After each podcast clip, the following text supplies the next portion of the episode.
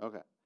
It is good to be with you all this morning and uh, to be able to continue in our study uh, through the book of Nehemiah. And uh, when Matt uh, asked me if I was available to, to be here today, I was delighted to be able to uh, to say yes.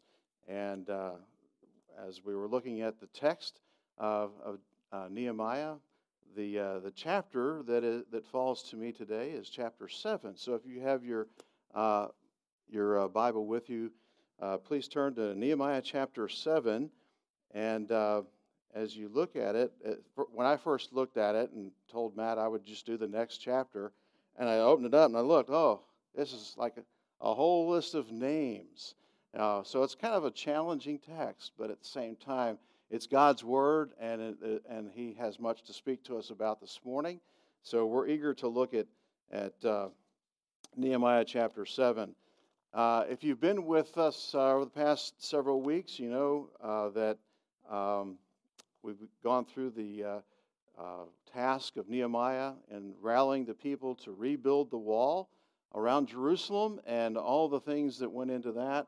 Uh, we saw from the very beginning that Nehemiah was a, a man of, of great prayer, a godly man who led with uh, leadership skill, but also with integrity of heart. He was a, a man who feared God and uh, above all all things. And and so the, the task that we saw him approach in the first uh, six chapters of this book is the was the task of, of provide, providing protection for the people of Jerusalem, the the uh, those who had, had come back to the land, and and uh, and and so uh, that task has been completed. But the task has been completed, but nevertheless, it's the the work is not done. There is much yet to do, and so um, we we read in the first four verses. Now, when the wall had been built, and I had set up the doors and the, and the gatekeepers, the singers, and the Levites had been appointed, I gave my brother Hanani and, Han- and Hananiah, the governor of the castle, charge over Jerusalem, for he was a more faithful and God-fearing man than many. And I said to them, let not the gates of Jerusalem be open until the sun is hot, and while they were still standing guard, let them shout and bar the doors. Appoint guards from among the inhabitants of Jerusalem, some at their guard posts and some in front of their own homes. The city was wide and large, but the people within it were few, and no houses had been rebuilt. And so as we come to the conclusion of the rebuilding of the, the wall, we see that there truly is yet work to be done. And uh, we the the wall is built, the doors have been set in place, the protection is there, but the work was not finished. And so Uh, Nehemiah knows that his task is to call his God's people from uh, uh, from complacency. There could easily have been the the the feeling that, okay, we've completed the task, the wall is finished, we you know we're we're here, we're uh, Jerusalem is back, so to speak, uh, and yet uh, the task really is not complete. Uh, we see that uh, Nehemiah knows that. Just because the wall is up, the enemy still is there. The enemy is still uh, wanting to attack the people. And and uh, and so uh, Nehemiah is going to make sure that they don't let their guard down. The uh, uh, he established, it says here, gatekeepers and singers. Uh, but the, the gatekeepers in, in particular here that he mentions, I think, is important because he says that uh, the gatekeepers are put into place. Now, normally the gatekeepers that are referred to here are the gatekeepers not of the wall, but what? Of the temple. And yet these, these uh, folks have been uh, recruited to use the same skills and uh, gifts, if you will. Uh, they normally guard the temple gates, but here they're guarding the city gates. And there's that uh, awareness, that heightened uh, uh, awareness of, of danger on their part, that the enemy could attack, and, and so we need to have uh, gatekeepers at the door, and uh, and the Levites had been appointed. He's he's beginning to to make movement too, and we're going to see when you next in chapter eleven there'll be another list of names, and uh, Matt gets to have that list, and uh, but in in that list we're going to see a movement towards more normalcy of life in Jerusalem. And, uh, and this is sort of uh, laying the foundation, setting the stage for that event. And, uh, but anyway, uh, uh, Nehemiah uh, is about the, uh, the, uh, the task now of setting up certain safeguards for God's people. The safeguards are physical for sure. They're talking about guarding the gate and not opening the gate until certain times and, and, and bolting the gate at other times. But we'll also see, not only in chapter seven, but in particularly chapter eight, when we see a, a great spiritual revival take place, that Nehemiah is, is preparing God's people uh, spiritually as well. And, uh, and so that's very, very key as we under, seek to understand what's going on here. Uh, Nehemiah, as we already know, has ex- exhibits great leadership qualities. Uh, and uh, there have even been secular uh, leadership books written uh, based on the book of Nehemiah and taking the principles of le- leadership that Nehemiah displayed as he uh, led God's people. But as we all know, uh, Nehemiah... Uh, it goes deeper than that, but Nehemiah, at this point, uh, in other words, deeper than just business principles. It's it's God is leading him, and at this point, God is also giving him uh, discernment to give leadership to other people. And here it says to uh, in verse two, I gave my brother Hanani, Hanani and Hananiah, the governor of the castle, charge over Jerusalem. So Nehemiah, he he sort of spearheaded the effort to to build the. Uh, the wall, rebuild the wall, but now he's he's putting other people in position that have, have gifts and skills and that can can help in uh, governing the uh, this new this renewed city uh, of Jerusalem. The I like, by the way, I'm reading out of the E S V, the English Standard Version, um, this morning, but I like the N I V's version of this a little bit better, where it where it talks about not the governor of the castle, but the the commander of the citadel. Uh, the citadel was a fortress that was located in the northwest corner of the, the city of Jerusalem on the wall. And, uh, you know, um, there was a very real threat uh, to a military attack on the, the walled city. And so the fact that uh, Nehemiah appoints somebody uh, governor of this of the citadel tells us that he's anticipating such an attack. Um, but we go on to see that... that uh, These people were, were uh, designated such, not just because, uh, in fact, some people even say these two are the same people. I think most people would say they're not. They're two different people. But uh, the uh, the first being uh, Nehemiah's brother. And somebody might say, well, that, that seems kind of fishy, uh, appointing your brother uh, to a leadership position like that. But Nehemiah at this point knew had to know uh, the people that he was appointing. He had to know Uh, their heart, where they stood with the Lord, what their spiritual life was like. And and uh, Nehemiah, with a brother, uh, would have known this uh, the, the quality of this particular individual. And then Hananiah, it tells us he was more faithful and God-fearing, uh, a more faithful and God-fearing man than many. It tells us right off that, that uh, Nehemiah, the character qualities that Nehemiah is looking for when he's seeking leadership within uh, amongst God's people. I would suggest to you that even though this is uh, obviously st- uh, situated in a historical context uh, with Nehemiah and his day, many of these principles really do apply to the church as well. When we think about looking for leadership within the church, uh, we should be looking for people of character. That's one of the things that stands out very clearly here, where uh, we're told that Uh, Hananiah was uh, more f- a more faithful and God-fearing man than many. Um, just let's sort of pick that apart a little bit before we just pass that, because that's a very important part of this text. Um, a man of integrity, a, a man of truth, somebody that can be trusted. Um, and uh, we think about the, the trustworthiness Uh, of an individual. When you put somebody in charge of something, one of the things you make you really want to have happen is that that person is trustworthy. If you've given them a task to do, they're they are trustworthy. They're going to do it. And the the whole idea of integrity is is, is just that, then that when given a, a task, they can be trusted, and not just trusted in the sense that they can fulfill the task and check off the list of all the things that need to be done with that job that's been given, but more importantly, that they can be trusted to lead in line with God's priorities, to lead in such a way that, that will reflect the, the character of God. Uh, these are God's people, and the leadership needed to reflect that. Uh, so when they were looking for, when Nehemiah was looking for somebody to, uh, to step up and to uh, help him lead the people, he was looking for people that were uh, following God. They they gave evidence of the fact that that uh, their life was being governed by the Lord.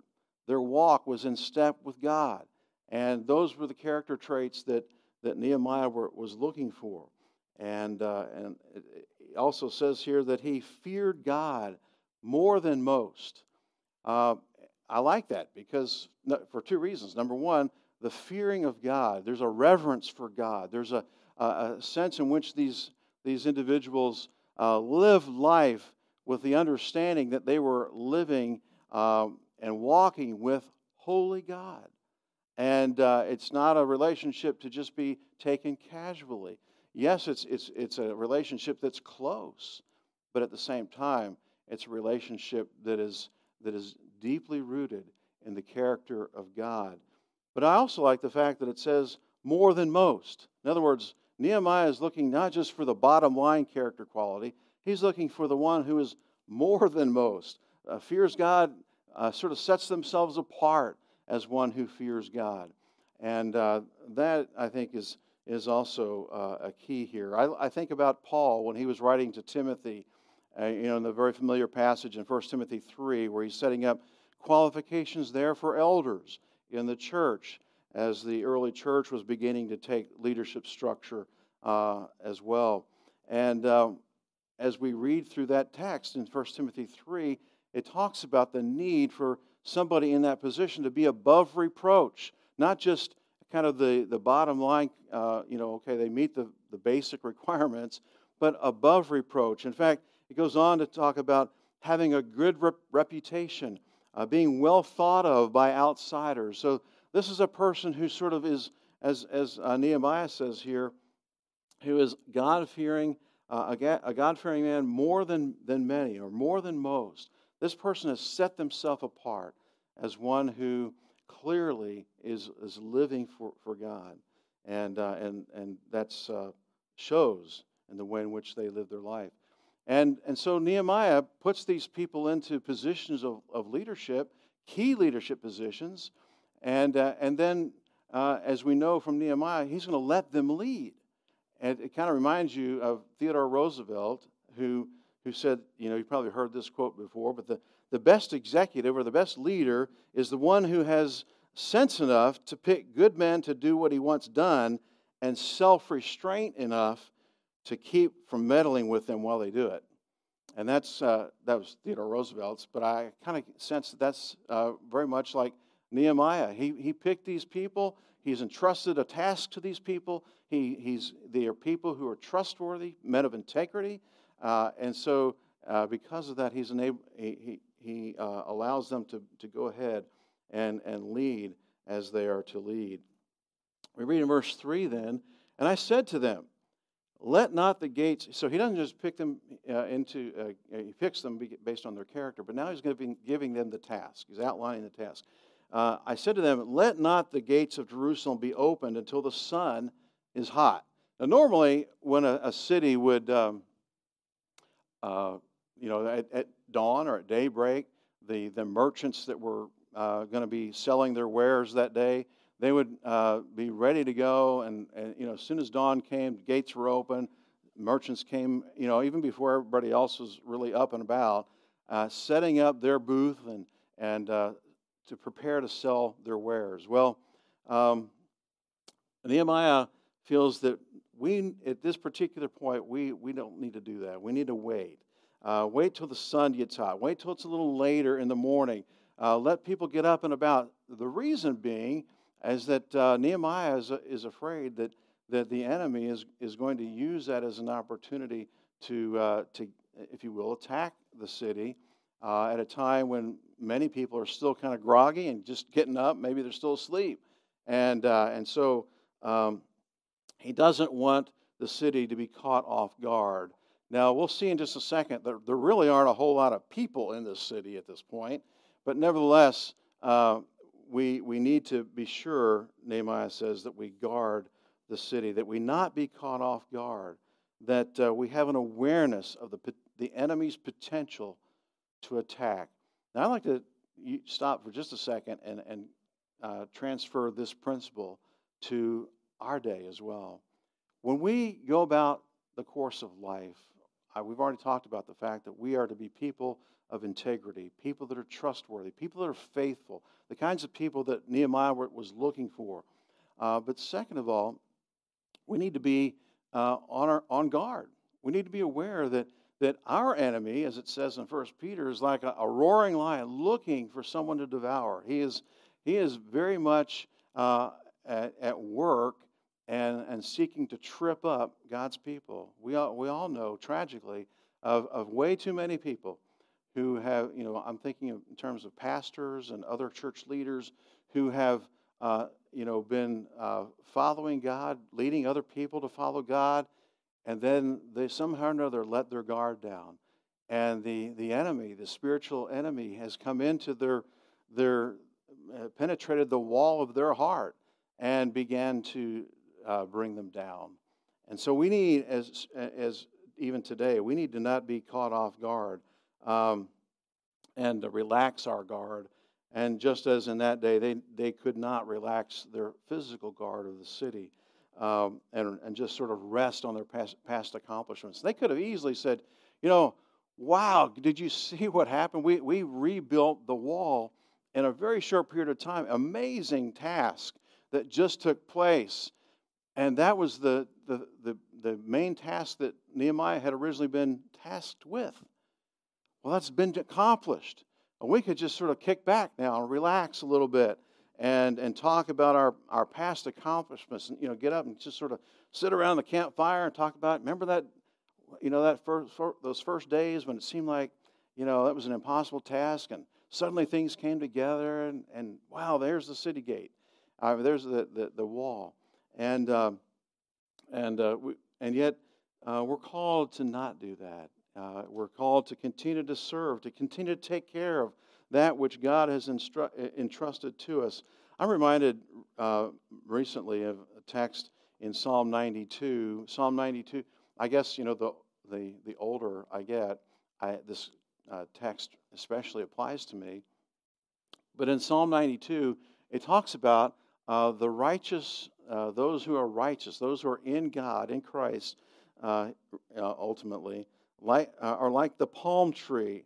They grow like a cedar in Lebanon.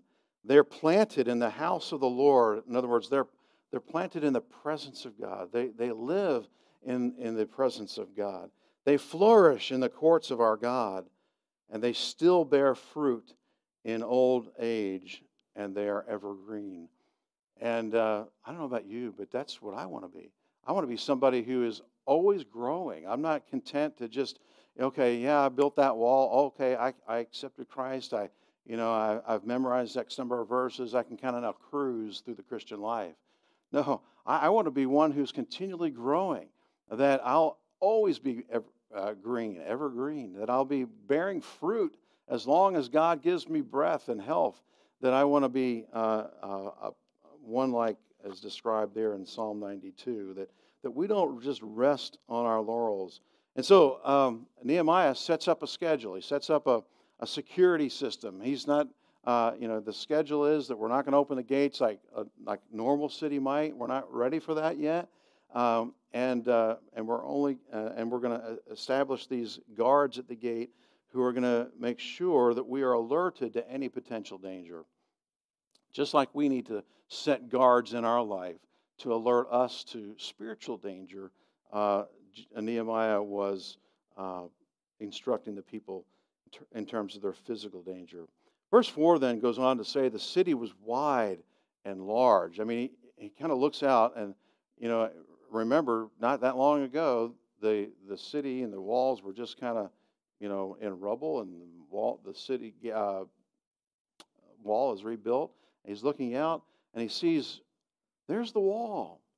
I can see the outline of the city, but there's something missing from the wall, from this picture.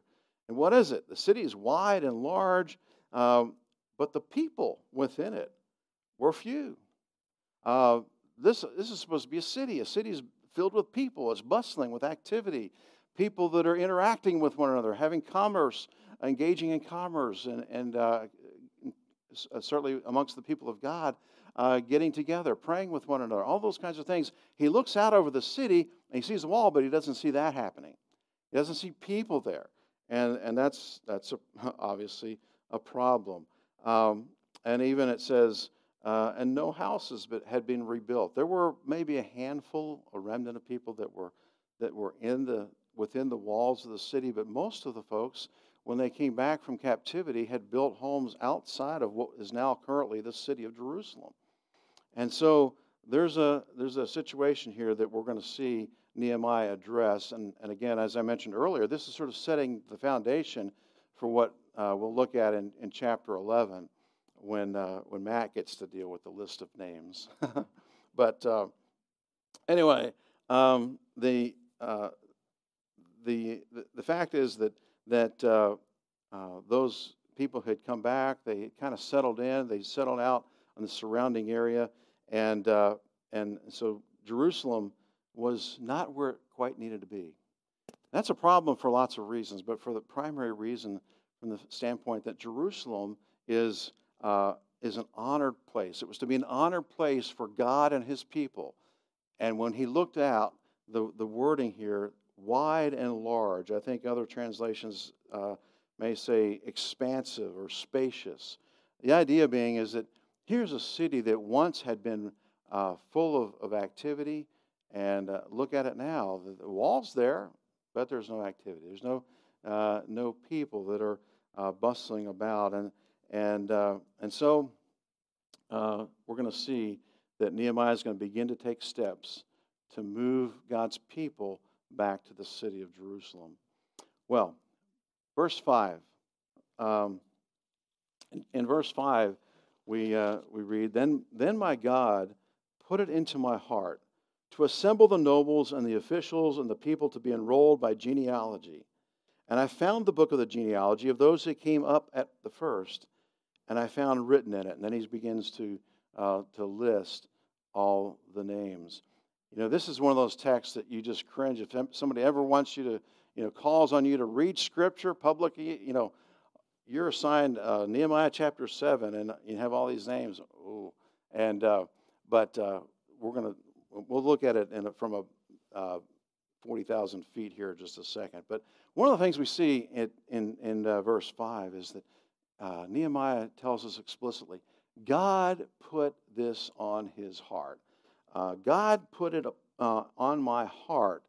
Now, what does that tell us about Nehemiah that I think is something that should reflect upon us as well, and I think certainly upon my, myself? Nehemiah was a person who who had a close walk with God.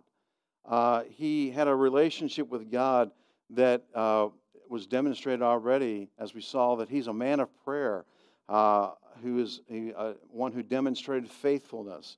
Uh, he lived life with an awareness of God's presence in his midst. Um, he was he was very much aware of God's leading and guidance in his life. I look at my life and I think, is that true of me?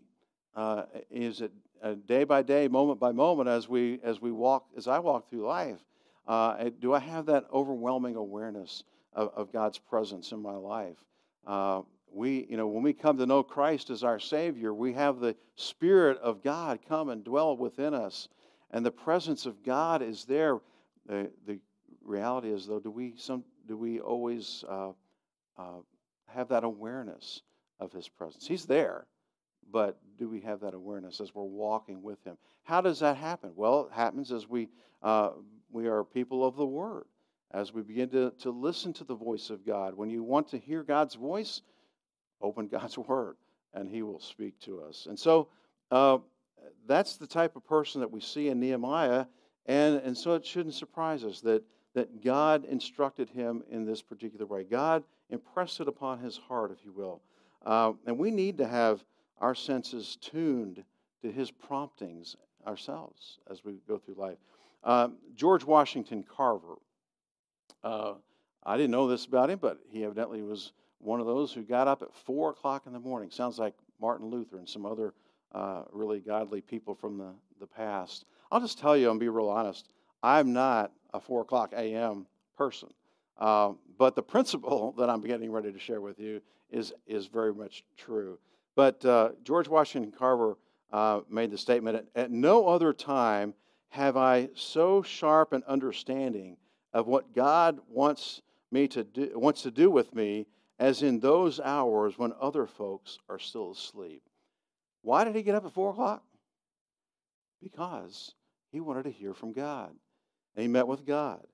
In fact, George Washington Carver went on to say, are we not plainly told that in all thy ways acknowledge him and he will direct thy paths? That was how he lived his life, that, that he truly believed. And I do believe that as well, that God will direct our paths.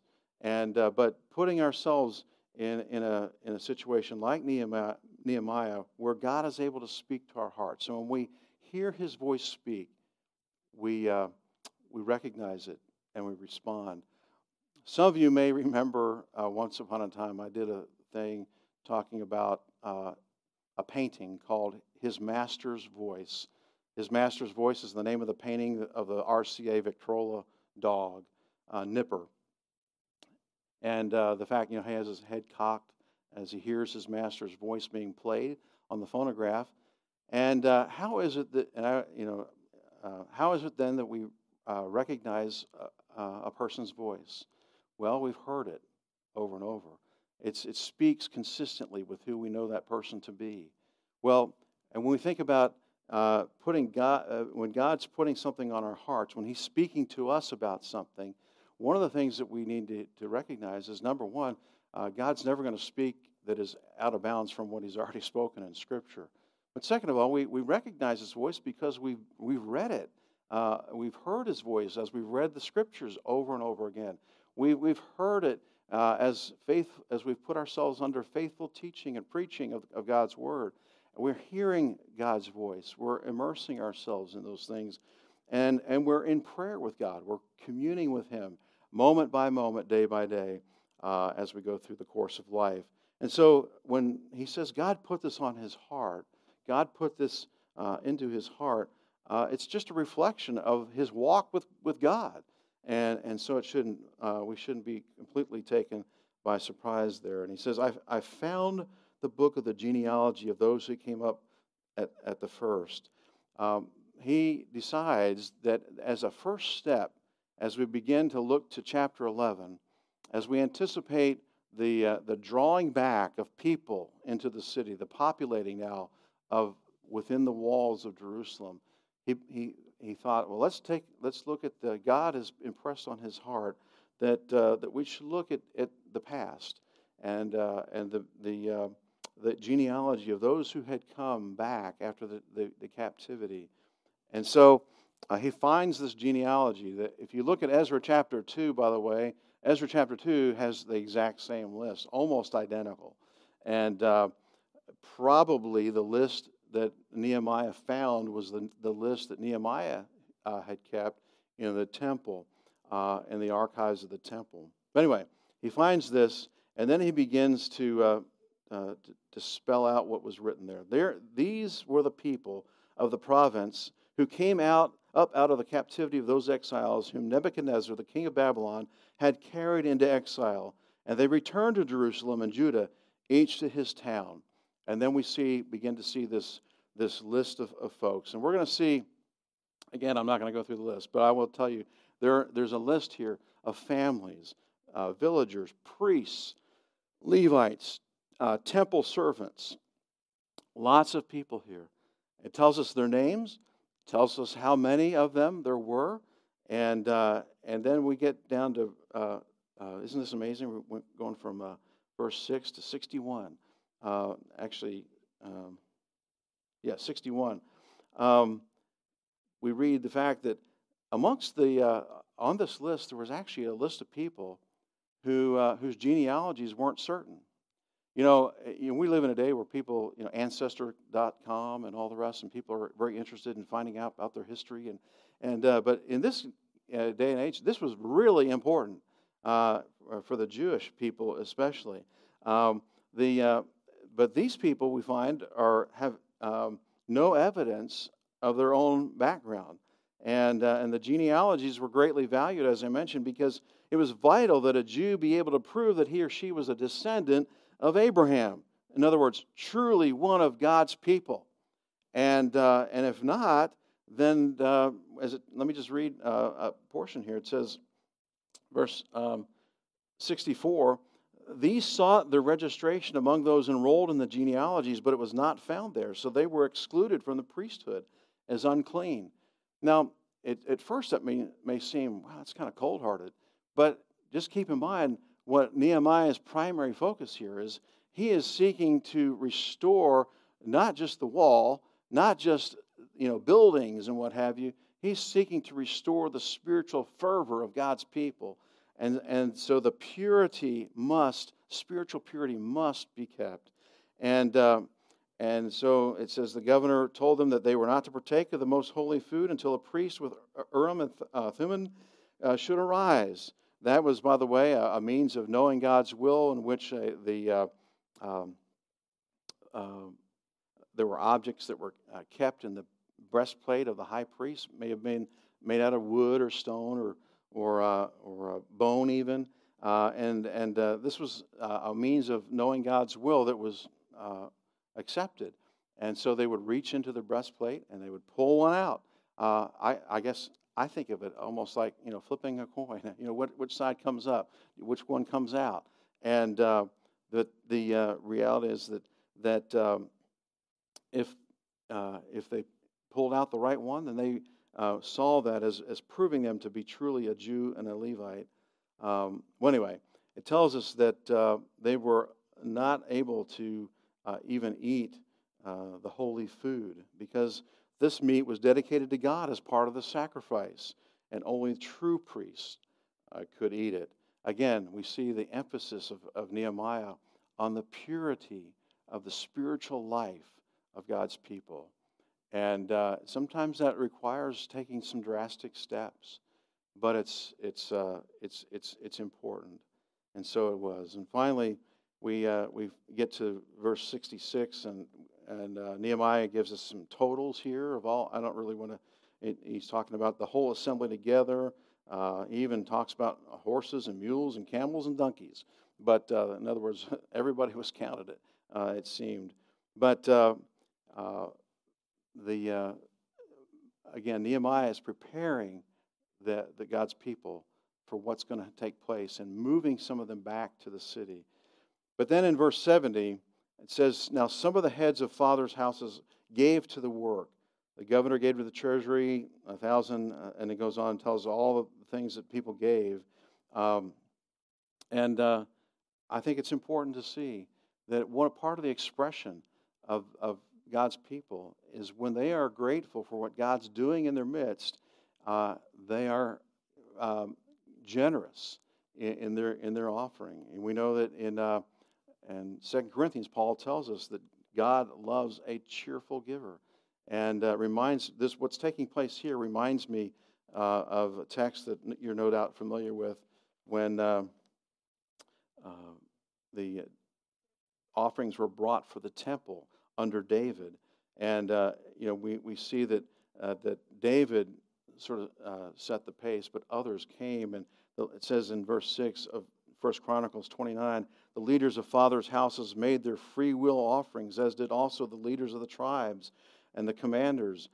And it seems very much similar to what Nehemiah is describing here, that when God's work is being established, God's people rise up uh, to support that work and to recognize that this is truly of God.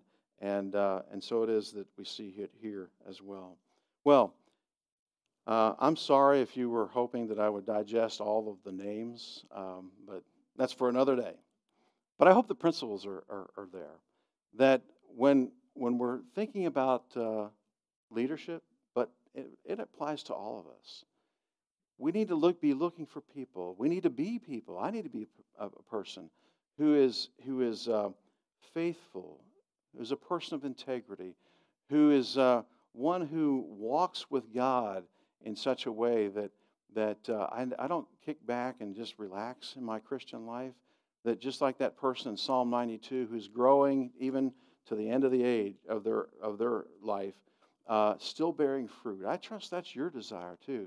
That uh, that we're always growing. That we're never just content to just be complacent in our Christian walk. But um, you know, again, I talked about the fact that I feel like I'm getting older. I am getting older. uh, my grandkids will tell me that all the time.